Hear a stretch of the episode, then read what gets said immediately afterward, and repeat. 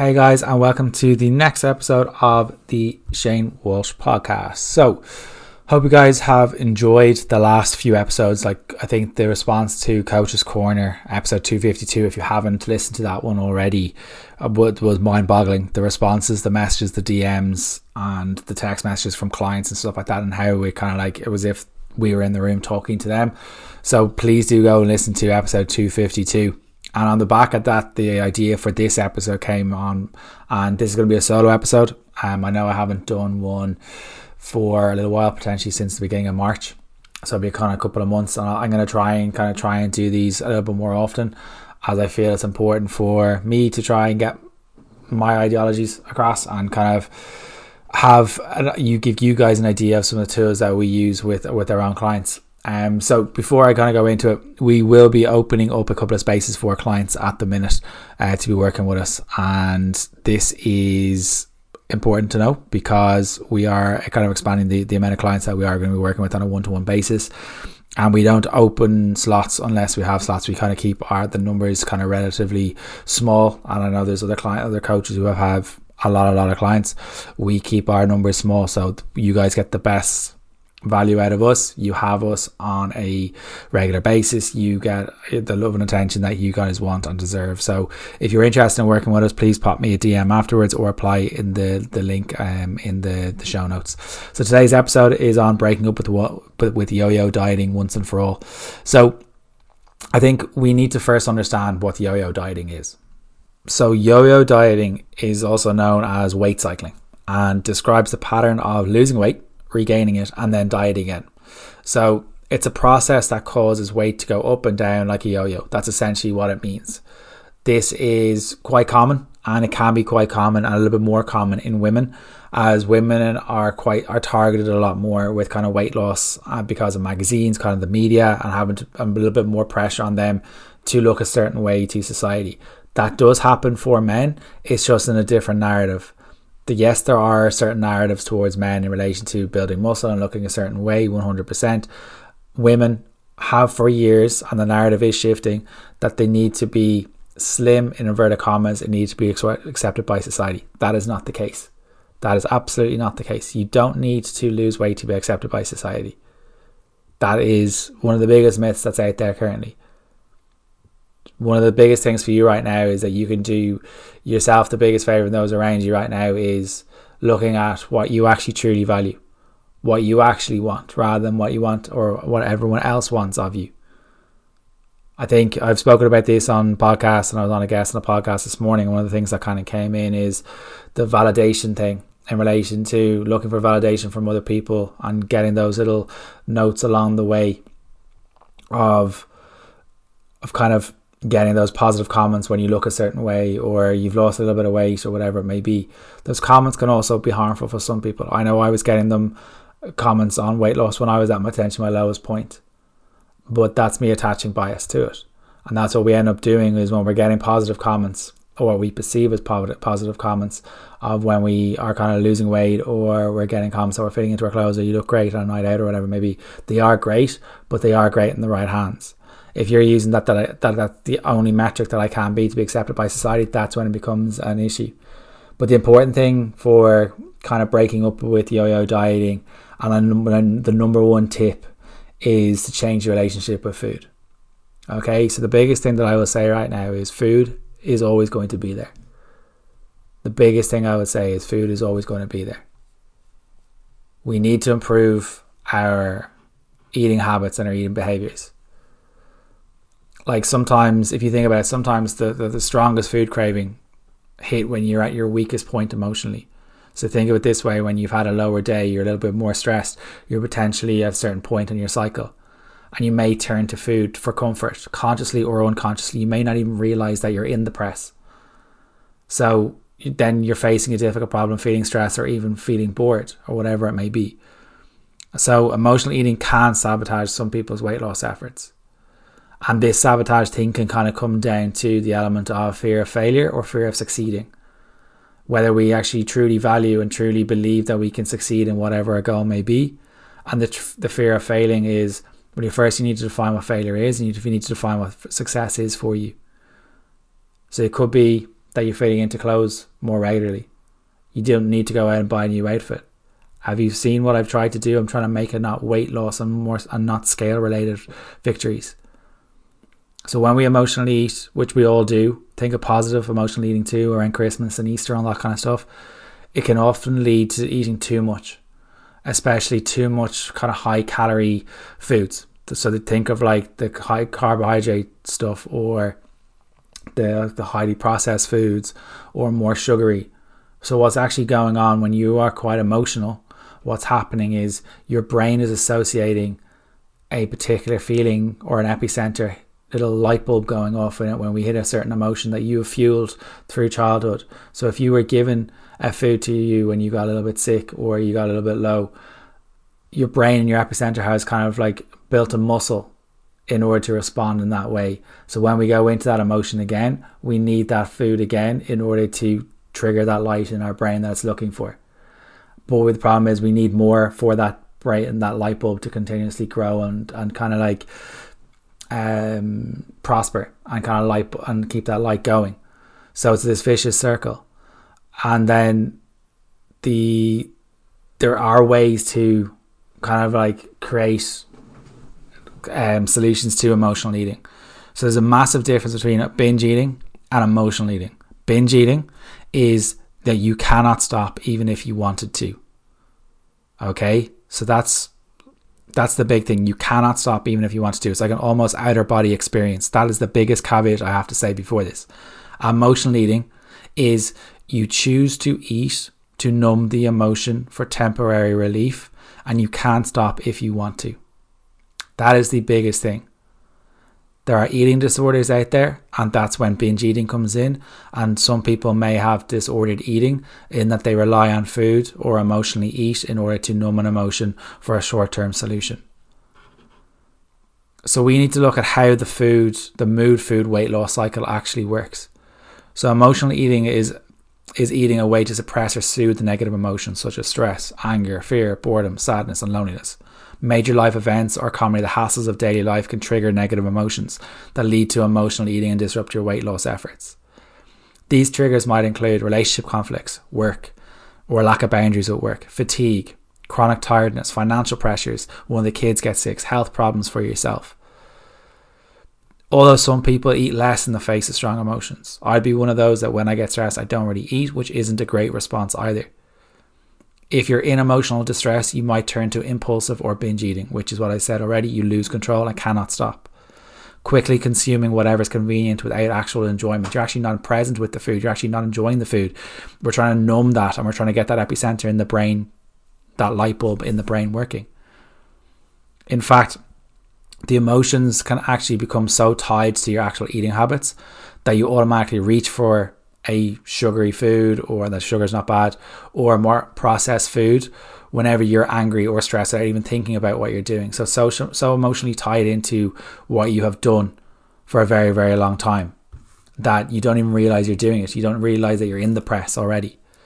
So food also serves as, as a distraction. So if you're worried about an upcoming event or stewing over a kind of a conflict or an argument that you may have had for instance you may focus on eating comfort food instead of dealing with your painful situation, rather than actually dealing, facing up and stepping up and addressing what's actually truly going on. So, whatever emotions you drive you to overeat, the end result is often the same. The effect is temporary. The emotions return, and then you, and likely then you bear the version of the, the kind of the, the initial, the additional bur- version or burden of guilt and about setting back your weight loss goal and then we feel like we've slashed all our tires on our car and we can't go anywhere. When the best thing you can actually do in that situation is win your next meal. Win your next meal is the biggest trick. But this can lead to an unhealthy cycle. Your emotions trigger when you tend to overeat. You beat yourself up for losing so called being on track and off track. You feel bad and you overeat again in order to numb that emotion. So that circle continues. But how do we actually get back to where we actually want to go or we say we want to go? And this is important that we need to understand why do we actually want to lose the weight in the first place? That's the biggest thing. Most people think that they want to lose weight, that will make them feel better. Yes, it can have massive health benefits. It can make some people feel better. But we have to look at why are we struggling to lose the weight? Is it the approach? Is it not dealing with the relationship with food itself? Or is it not? Is it kind of listen to the stories that we created? So how do we actually get back to kind of deal with these little triggers? Because remember, a gun cannot go out, go off without a trigger. So when negative emotions threaten to trigger your emotional eating, you can take steps to control what's going on. And one of the big things that we kind of work on with our clients is implementing a pause. So keeping a food diary, write down what you eat, how much you eat, when you eat, how you're feeling when you eat it beforehand, and how you're feeling afterwards. Over time, you'll recognize patterns that it's happening in the evenings. You recognize it's happening when certain stressors are at work. You'll recognize at certain deadlines. You recognize at certain times of the month. So keeping a food diary or keeping a food log I'm not saying that you need to weigh out your food and say I'm having 30 grams of oats or whatever it may be. What I'm saying is keeping a log of I'm having this food, but I'm feeling negative, and then I'm having this amount of food in order to deal with it. And the big thing that we try to work on with clients in this in this space is in relation to interrupting that pattern, interrupting that behavior. So if you find yourself, perfect example is you're sitting on TV, watch it. You're sitting on TV at home, and you're feeling a little bit lonely, you're feeling a bit isolated and you're you're finding yourself right. I'm looking for food. I'm looking for food. I'm looking for food. That's a habit that has been created over time. So you're just you're looking for food to numb that feeling of of loneliness. So you ask yourself, Am I hungry enough for food right now, or fruit right now? Fruit, F R U I T. If the answer is no, well then we're not hungry. We also have to look at the difference between physical hunger and psychological hunger. Physical hunger comes on slowly, psychological hunger comes on really, really quickly. So if it's just coming out of the blue, it's psychological hunger. If it's a gradual effect, well, then it's physical hunger. So if you're finding yourself that you are in the evenings or whenever time you're you're finding that you're you're picking or whatever it may be, asking yourself, uh, where where am I? What's what do I need right now? Am I actually hungry? If I'm not hungry, why do I need food? Food's not going anywhere. Food hasn't solved the emotional issue before you previously. It's given you this kind of little bit of a uh, a jolt, or it's kind of giving you this little bit of relief, but it hasn't solved it for you. So there's the feedback. Food hasn't solved anything. Food is always going to be there. Ask yourself, are you hungry? What do you need right now? Is this psychological hunger or physical hunger? There's also hunger scales. On a scale of 1 to 10, how hungry are you? If you're 1 to 4 hungry, eat. If you're 7 to 10 hungry, well, then you're not hungry. It's something else going on. The question I always ask myself is Am I hungry enough for fruit? If I'm hungry enough for fruit, I will have it. So if you're implementing that pause and you're saying, Well, I'm actually not hungry, key is write out on that piece of paper and say how you actually feel. If that's a struggle, ask yourself, What do you need right now? If you're lonely, why not ring a friend? Why not ring a family member? Why not play with the kids? What's actually truly going on? Bring that awareness to yourself. Take that big deep breath and say, What do you need right now? Because food isn't going to solve anything for you long term. That is the biggest thing I would say.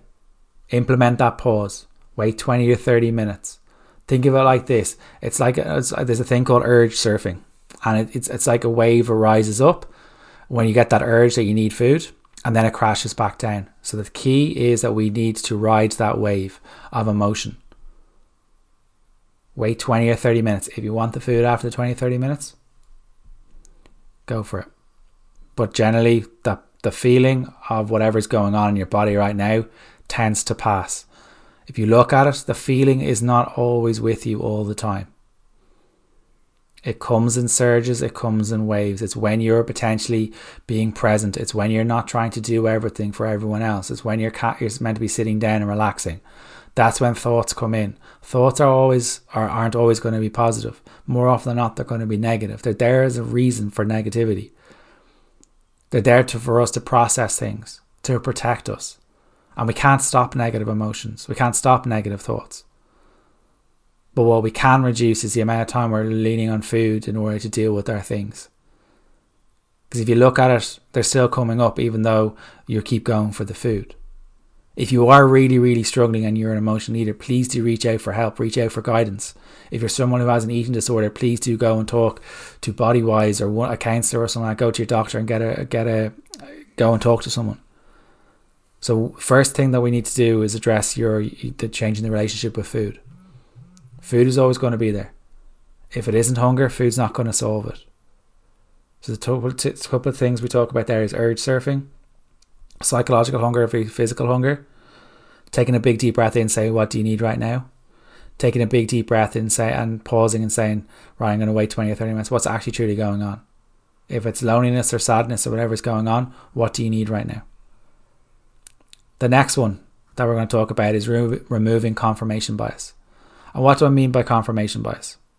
So, confirmation bias is one of these things that it's a story that we've created about ourselves.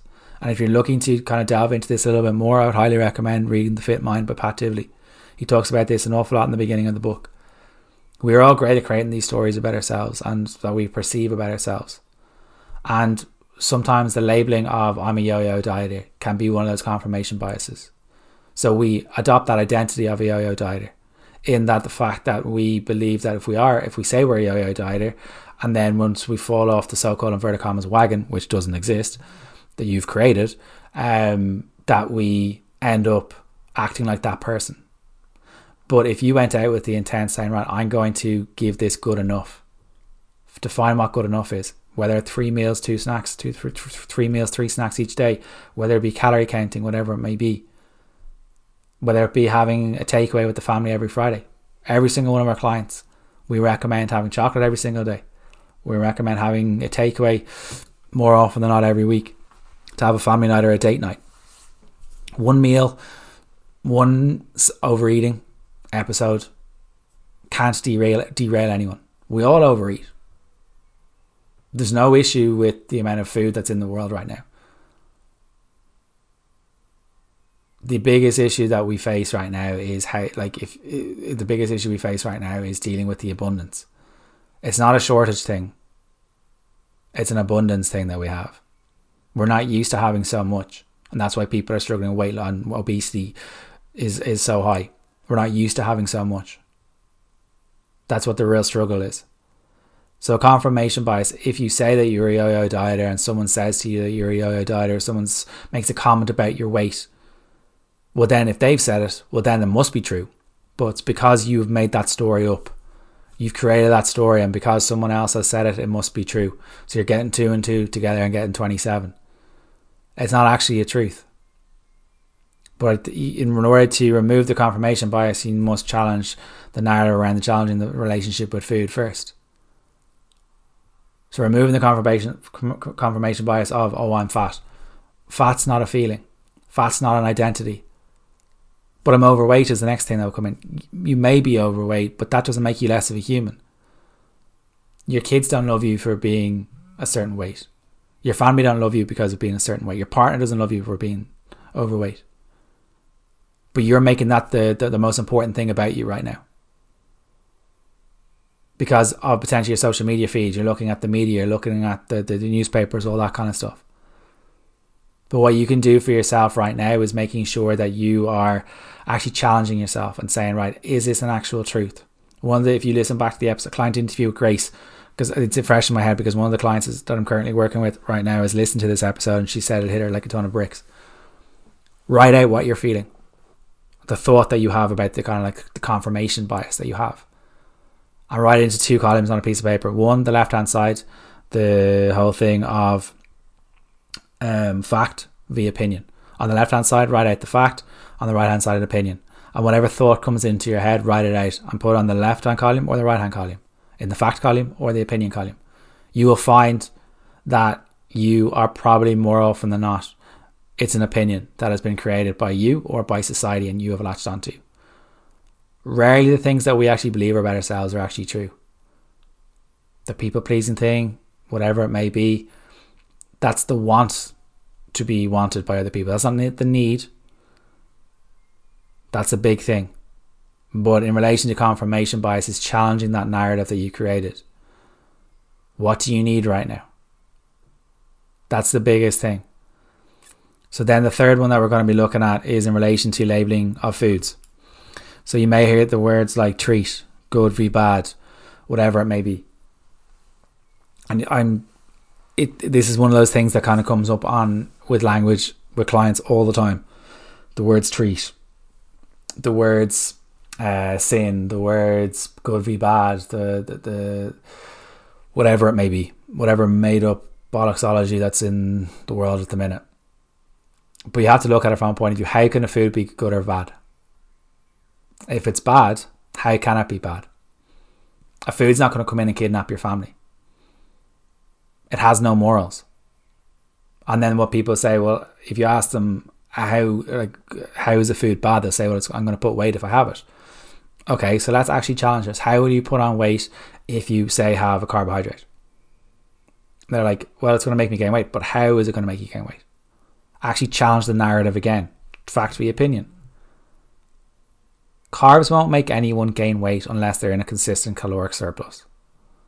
That you are eating too too many calories for your body consistently. That's how weight gain is put on. If you break it down, a chicken fillet is worth the same, is roughly in and around the same amount of calories as a sliced bread, depending on the slice of bread, obviously, in the brand. But yet, we don't feel as negative towards the chicken fillet. A bag of potatoes is 120, 130 calories. It's the same amount of calories roughly as a, as a as a chicken fillet. Nutritionally, they're very different, but calorie wise, they're similar. So it's not that they're going to make you gain weight, and which is a big thing, is that you value the weight. That's the key to this. You're linking the value of that the food is going to make you gain weight. And then that's the massive value that you see gaining weight as a negative. And that's the story again. Why is gaining weight negative? That's the biggest thing. It's because it's been perpetrated in society for a very long time that if we gain weight, we're a failure. That's a great story. It's a cool story. It's a cool narrative. But it doesn't mean it's the absolute truth. Anyone can write anything into the media. Anyone can write anything or say anything on a podcast but it's up to us. Are we are we pushing our own bias onto things? Any article, any podcast right now, you could. Uh, this is bias. This is my opinion. Every single one of us is bias. But when it comes back down to kind of labeling good v bad food, we have to look at it from a point of view of just because a food has more calories in it doesn't make it negative. Just because a food has more calories in it doesn't make it that's going to make you gain weight.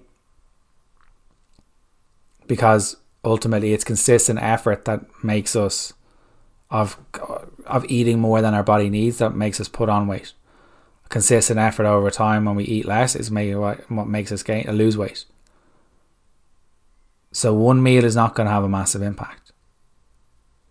One meal out or whatever is not going to have a massive impact. A treat, some people like the word. I'm not a huge fan of it because I prefer clients to label the actual food itself. Leanne Ward came up with the amazing thing of it's a soul food. It's good for the soul. It's an amazing thing. So foods can't be good or bad.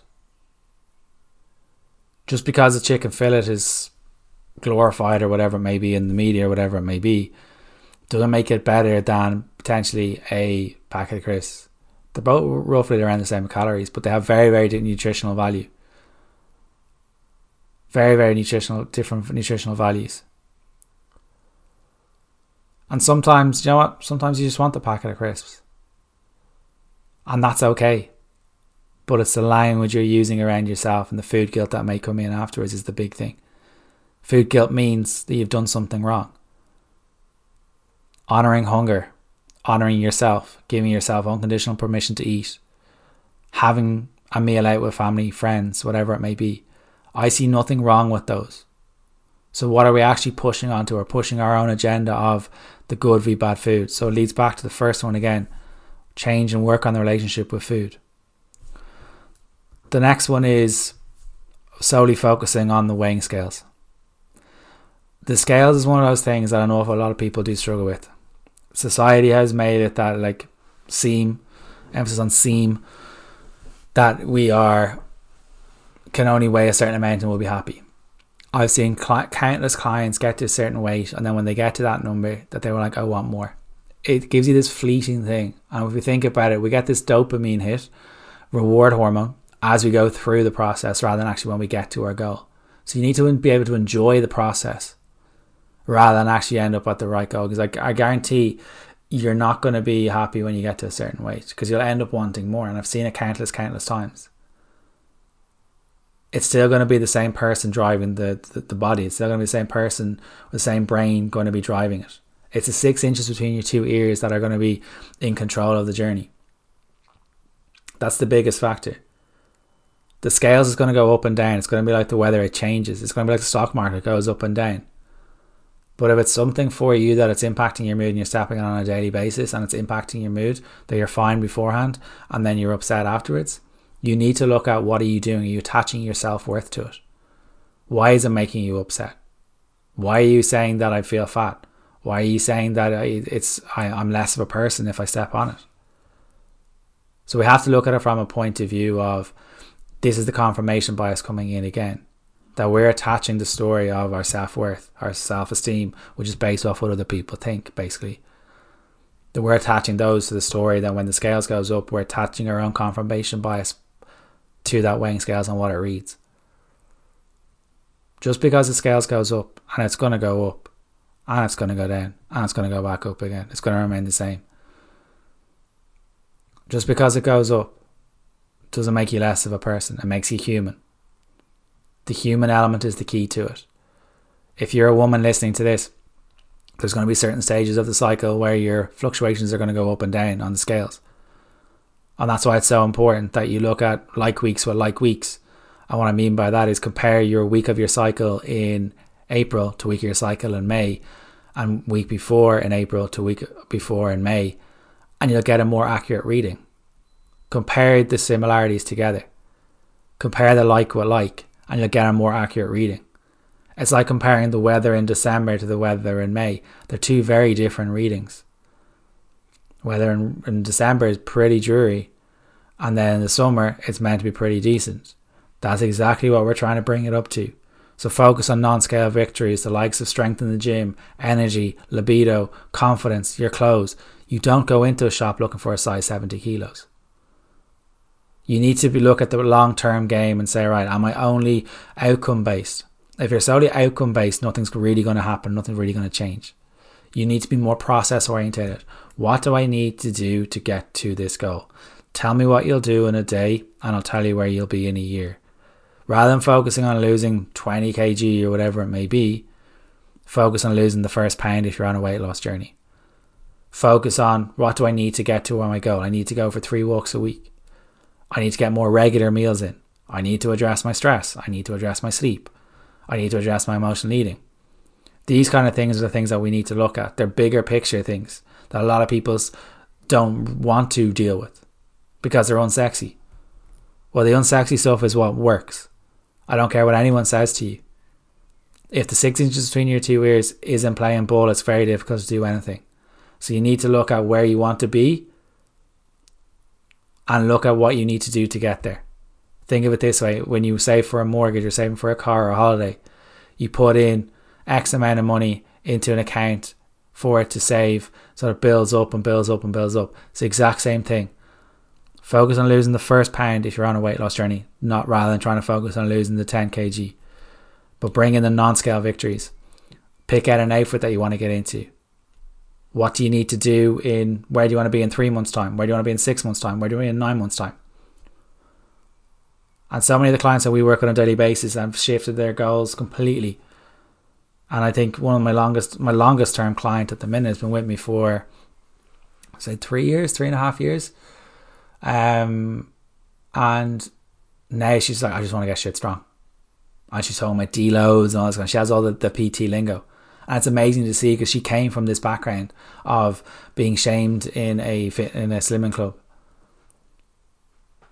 And like that's not conducive to anyone. That's a PT or or that's like that's a person pushing their goal onto the individual rather than the individual wanting to do something it can't always be about the scale. So bring in non scale victories.